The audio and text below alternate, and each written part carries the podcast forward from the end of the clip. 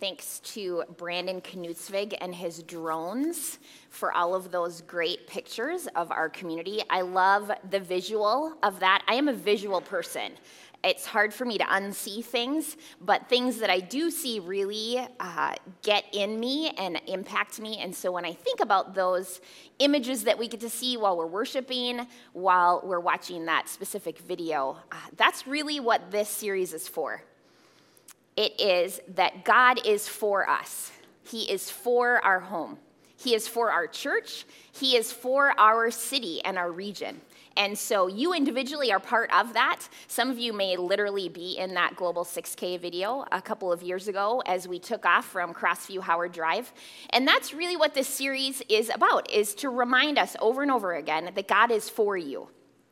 And God is for me. God is for us. And it comes out of our Bless series. I'm going to pull this up for those of you that were here for part of it. And maybe you didn't have a chance to actually get the prayer list of people that you're praying for. And honestly, it might be you. You might be saying, Gosh, I'm not even sure where I'm at with Jesus. I need to pray that God would remind me or teach me that He is for me. But grab one of these if you haven't. And if you're at home and if you'd like one, we could mail you one.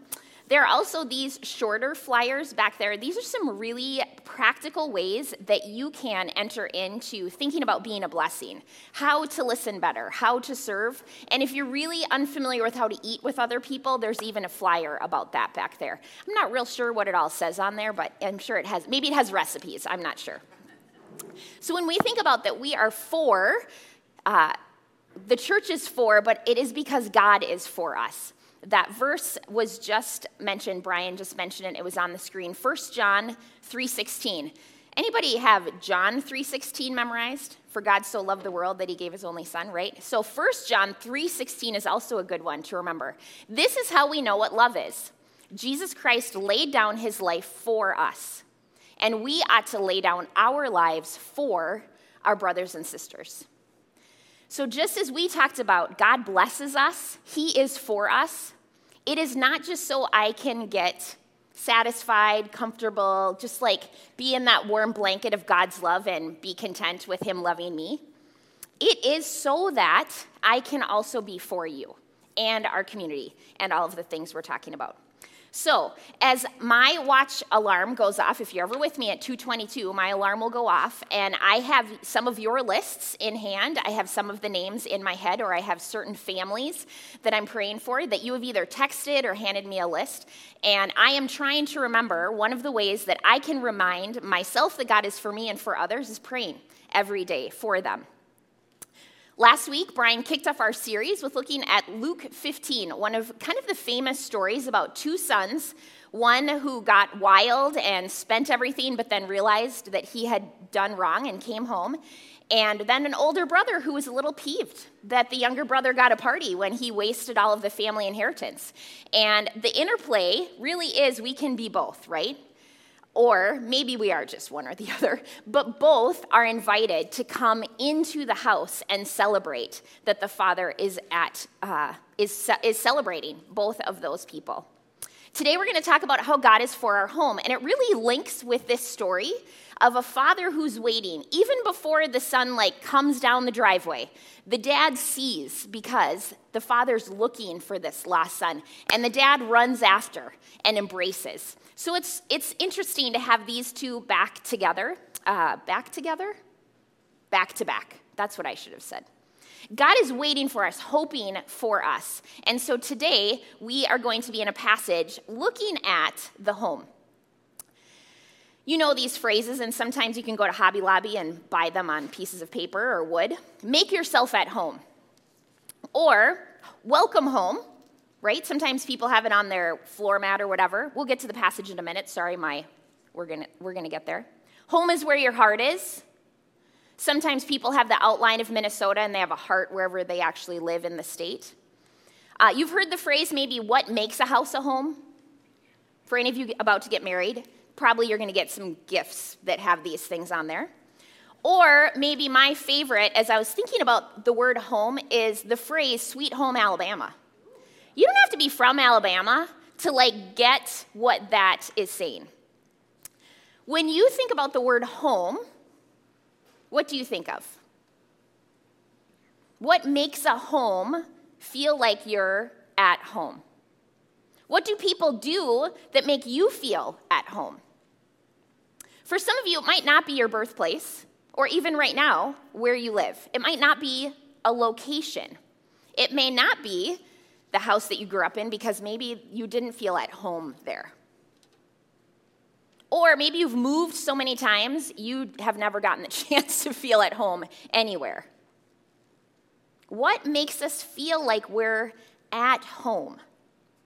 Is it feeling safe? Is it feeling cared for? Is it being quiet? Is it having a place where you can feel at rest? Is it when you feel happy?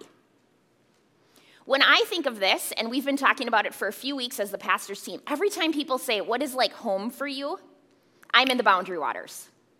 I have a paddle in my hand. I'm looking at the landscape in front of me with trees and the water, and I'm seeing the silhouettes of the pines. I'm looking at the browse line that the moose used to make, and now it's more other things. I'm hearing the water I'm looking at, hopefully, a blue sky. That is where I feel at home. So, where is it for you? And even as I'm talking about the boundary waters, are you finding yourself longing for whatever it is you think of when I say, What is home for you? When do you get there and you're just like, Ah, I'm at home? Today, we're going to talk about how God is for your home. Many people call the North God's country, or they call Colorado God's country. I'm going to claim it today for the Boundary Waters, okay? And it's a good thing because I do not get to go just once this summer. I get to go twice. I got my permits in the mail this week. God is for your home. What does that mean? It doesn't mean I get to just go twice a year, because that would be sad. if I'm only at home twice in one year, that would be just kind of a meaningless existence. But how do we enter into that truth? Now, even as we talk about this, I am aware, because I've had a conversation recently with someone who experienced homelessness. There was a period of time where this person slept in a car because her family did not have a home. For some of you, home literally is the last place on earth you, you want to be. It might be a very hard, painful place, or thinking about your home life as you grew up it might really be like not a great space. Or you might be younger and you have no control over your home other than maybe your little corner of existence, your, your room. So I want you to think about your space as I say home. Maybe it's like your locker area. Or you're on a team and it's the culture that you can create in that space that you do have some influence over, okay? So let's pray, and then we're going to get into Luke 5. Lord, I'm aware that as we talk about home, it can be uh, just a frustrating conversation because of maybe some baggage, some hurt, some abuse that happened. Lord, as we talk about you being for our home, would we be mindful, God, that you can create spaces where we can be free from that? And for others of us, we've had wonderful home lives. Right now, we feel safe and secure. God, either way, wherever we're at in the journey, I pray that you would help us to hear your voice today. Speak in such a way that we can hear you and understand you. And we pray this in your name, Jesus. Amen. Luke 5, starting at verse 17. One day, Jesus was teaching, and Pharisees and teachers of the law were sitting there they had come from every village in Galilee, from Judea and Jerusalem, and the power of the Lord was with Jesus to heal the sick. Some men came carrying a paralyzed man on a mat and tried to take him into the house to lay him before Jesus. But there was a problem. When they got there, they couldn't find a way in because of the crowd. So they went up on the roof and they lowered him on a mat through the tiles in the middle of the crowd, right in front of Jesus. Now, Jesus saw their faith. And he said, Friend, your sons are forgiven. Now, when Jesus said this, the Pharisees were not happy. The Pharisees and the teachers of the law began thinking to themselves, Who is this fellow? Who is this who speaks blasphemy? Who can forgive sins but God alone? Now, Jesus knew what they were thinking. And he asked, Why are you thinking these things in your hearts? Which is easier to say? Your sins are forgiven, or pick up your mat and walk. But I want you to know that the Son of Man has authority to forgive sins. So he said to the paralyzed man, I tell you, get up, take your mat, and go home. Immediately, he stood up in front of them, took what he had been lying on, and went home, praising God. Everyone was amazed and gave praise to God. They were filled with awe and said, We have seen remarkable things today. I feel like saying the word of the Lord. Thanks be to God. That's right. This is one of my favorite passages in all of Scripture. Uh, I have two Acts 8, the Ethiopian eunuch, and Philip who runs along the chariot. I love that one. And then this one. These are my top two stories of the Bible. I said, if I am like old and decrepit and I've lost my mind, I hope that the Lord has tattooed this in my spirit in such a way so that I will never forget it. It's just memorable. There's a visual as I am hearing this story. I think it's hilarious. So let's walk through it. First, the setting. There is a crowd. We don't know how big this house is, but it's packed. The teachers of the law and the Pharisees, they're known enemies. They are adversaries of Jesus. They are there. But so is this huge crowd of people. And we know there's some sick people there. It says that the power of the Lord was there with Jesus to heal the sick. Somehow, enough people had heard about Jesus at this point that they knew that he could do something about their sickness. They also knew that he was a teacher and they were coming to listen. It says that he was teaching them. Now, some people had heard that Jesus was there and they had a friend who was paralyzed. One of them, or maybe all of them, said, We need to get him to Jesus. So they loaded him up on the mat and they hauled him. We don't know how far away they came, but they hauled him all of the way to Jesus. These four friends loved this paralyzed man so much that they hauled his body. This is before cars, right? Maybe they had a horse, we don't know. But it says that they're carrying him on a mat. Now, we don't know if this paralyzed person was like super skinny or if he loved the olives and the bread. And if so, that could have been a heavy burden. We don't know if it was a hot day and they were sweating to beat the band when they got there, or if it was raining and muddy. We have no idea, but it was uncomfortable. I've done this sometimes with students. We'll put like the smallest person in a sheet, and each person will grab an edge and try to haul, and it's hard, even with four people. It's difficult. Well, they finally get through whatever they get through, and they get to the house and they can't get in. There's a problem. Now, this is my favorite, probably, I mean, really moment in history. Somebody says, I know what we're going to do. We're going to go through the roof. I want to meet this person. I'm assuming they're in heaven, and I have an appointment with this guy, okay? Who says this? There's no room. Let's go through the roof. Now that's crazy, but how about the other three who say, that's a great idea? Who's crazier? I don't know. Either way, they do it. Now, houses at this time, some of them actually did have ladders or stairs that went to the top.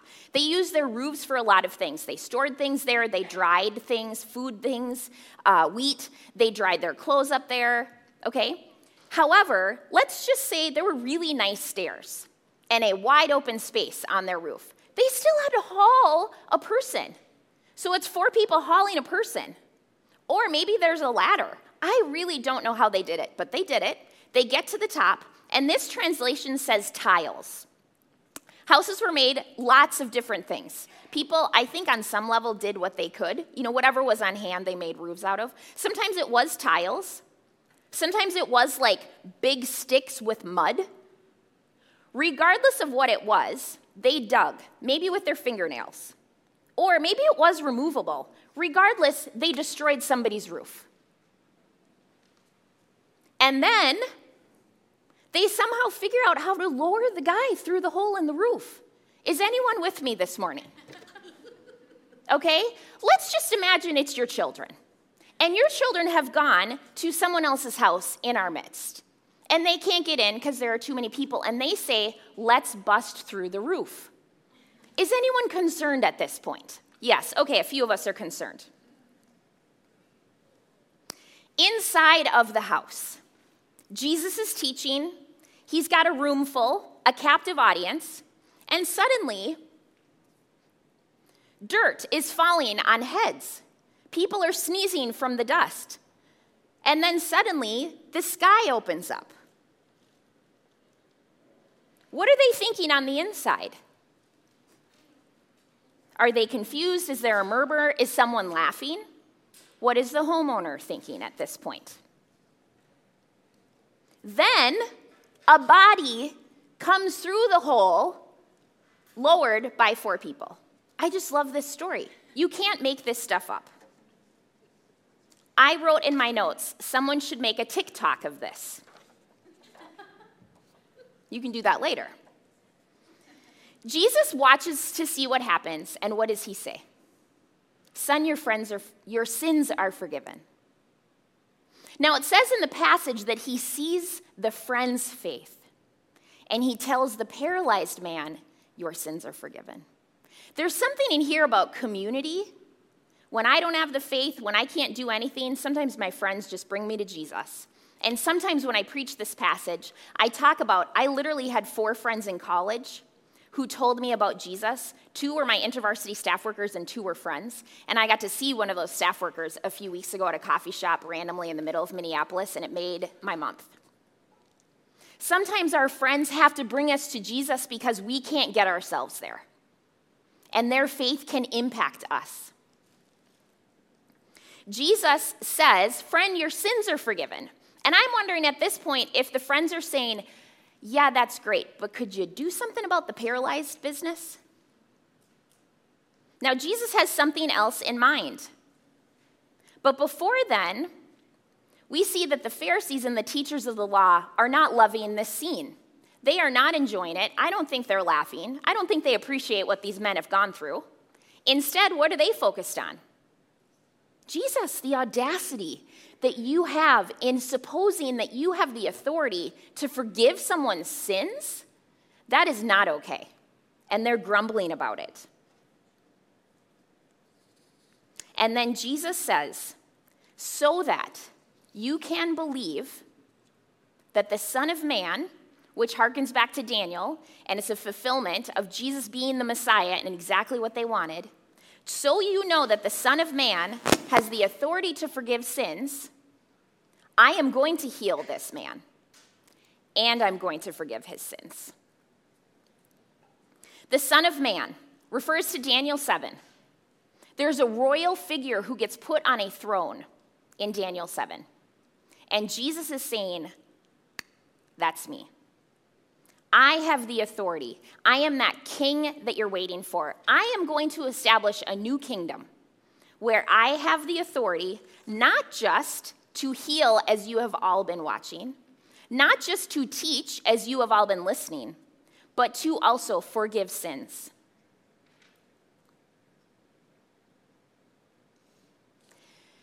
Now imagine you're the homeowner and you're watching all of this happen. I'm fairly confident that this person had positive, uh, appropriate hopes inviting Jesus. I'm just going to give the person the benefit of the doubt. They wanted to have Jesus come. They were hoping maybe healings, teachings. I'm just going to go with, let's say that it was, you know what I'm saying? Like, let's say they had good intentions. They were hoping for Jesus to heal, they were hoping to hear his teaching. I am confident that they were not thinking the reconstruction of a skylight would be part of the day, however. So, what do you do with thinking about what that person went through? Did they get their roof fixed the next day? Was there a mess to clean up afterwards from that crowd? Did the sick people eventually get well and go home? Did they stay for dinner? I am not sure. We don't know all of that. But what we did know is that Jesus was present in that home, and lives were transformed. It says at the end that the people were full, filled with awe, and they praised God because they had seen miracles that day. So, God is for our home. The people who were present in that home that day, I'm fairly confident, felt safe. They were happy. I bet there were some giggles. They experienced good, solid teaching. They were healed, some of them. And there were some that received forgiveness. Doesn't that sound like a safe place? Like a place you'd want to be and a place you'd like to call home? I think when we say God is for our home, one of the things that means is that God is for you and your home being a safe and healthy place. A place where you have a healthy relationship with your neighbors. A place where you have a healthy relationship with your roommates or your teammates or your locker mates. If you're a teacher and you have teams, either in your grade or with your subject, God wants that to be a safe place where you have healthy relationships. God is for your home means He wants us to have healthy marriages. He wants us to be good parents. And if those kids ever come home again after they've left, home can be a safe place for them. God is for your home. Do you hear that today? God was for this home in Luke 5. Jesus was for that home. So, how can we have the kind of home that God intends us to have? Number one, invite Jesus in. The only way that happened today is because Jesus was invited. I don't know any story where Jesus barged into somebody's house and said, This is where I'm going to preach today. Invite Jesus into your home. Have you ever done that? He can be the teacher, tell you what you do, what you don't do with your finances, with your words, with your sex life, with your spare time, with your calendar? Would you let Him heal you? What kind of home baggage do you have from before that maybe you need to deal with because it's for, you're 45 and you're not getting any younger? Where He can sit on the throne of your home. Now, I'm not making a toilet reference, but it did just come into my mind. Where Jesus is on the throne in your home. We have a sign that one of our students gave us from Malaysia that says, Jesus is the head of this house. And I try to remind myself of that. So, do you believe that he is king and teacher and healer?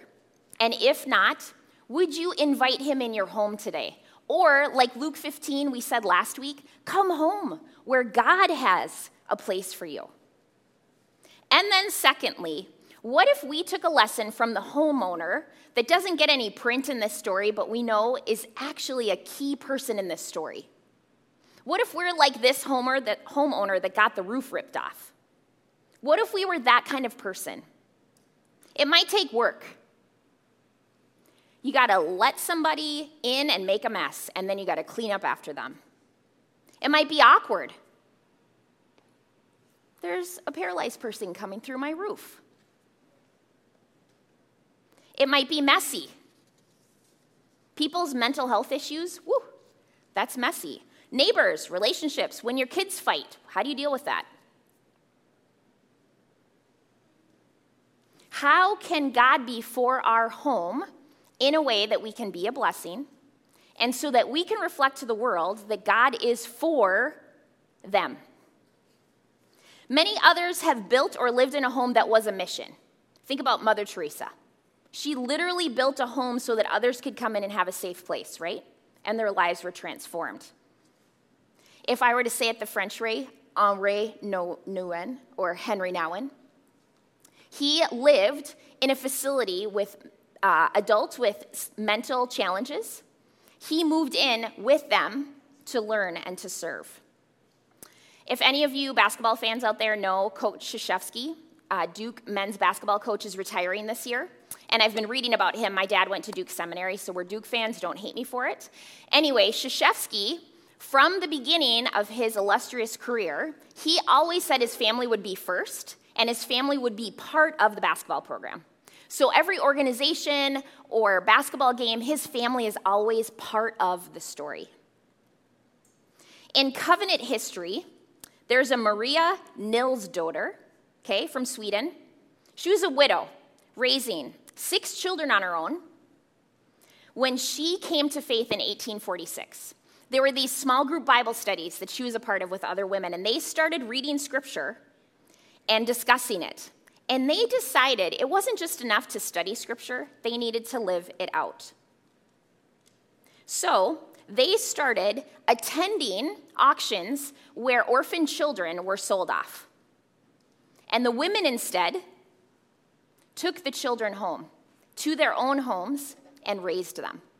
This eventually became an orphanage, and I believe it's still functioning today as an orphanage and school in Sweden. Challenged, inspired, and changed by God's word, these women were compelled to join with God in making things right.